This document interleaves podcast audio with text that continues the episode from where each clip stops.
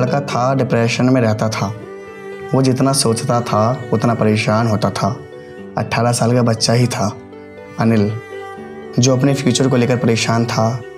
Twelfth standard में marks कम आए थे, शायद इसलिए वो परेशान था।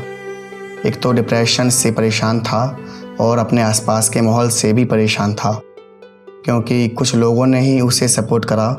ज़्यादातर लोगों ने उसे जज ही करा मार्क्स जो कम आए थे। कौन सही कह रहा है, कौन गलत, इन बातों से अनजान था।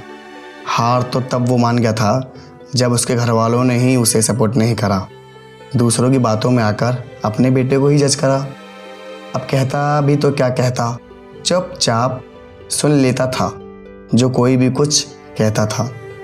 रास्ते हज़ार थे, लेकिन सही कौन सा था, इस चीज़ से अनजान था। लोग उससे ये कहा करते थे, मार्क्स अच्छे नहीं होंगे तो अच्छे कॉलेज में एडमिशन नहीं मिलेगा। ऐसा नहीं है कि मार्क्स अच्छे हों तभी कोई कामयाबी हासिल करेगा। नमस्कार दोस्तों, मैं आपका मुन्ना सफ़ी और आप सुन रहे हैं दिल्ली वालों की बातें और हमारी दिवाली ज़िंदगी की आम बातें। अभी हम जिस अनिल की बात कर रहे थे, वो आज एक कंपनी में एक अच्छी पोजीशन पर काम कर रहे हैं। अनिल के ट्वेल्थ स्टैंडर्ड में मार्क्स कम आए थे। अनिल को भी लोगों ने ठीक इसी तरह जज करा था। जिसके बाद अनिल ने सेंट्रल यूनिवर्सिटी में एंट्रेंस के लिए तैयारी करी और अनिल ने एंट्रेंस क्लियर कर दिया और उनको सेंट्रल यूनिवर्सिटी में एडमिशन मिल गया।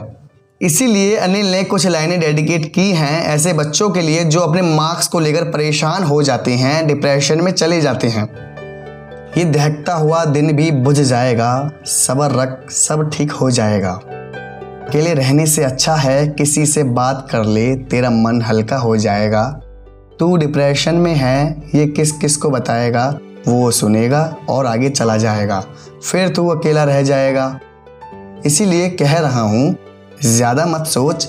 जितना सोचेगा, उतना परेशान हो जाएगा। जो चल रहा है, चलने दे। कौन क्या कह रहा है, कहने दे, सोचने दे।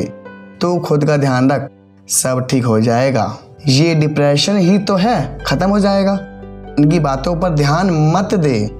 जो तुझे जज कर रहे हैं, उनकी बातों को अपनी ताकत बना ले और कुछ करके दिखा दे।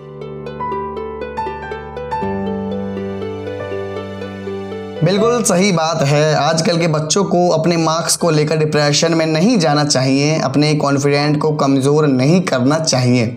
और मिलते हैं अगली कहानी में, क्योंकि ये वक्त है मसाला चाय का।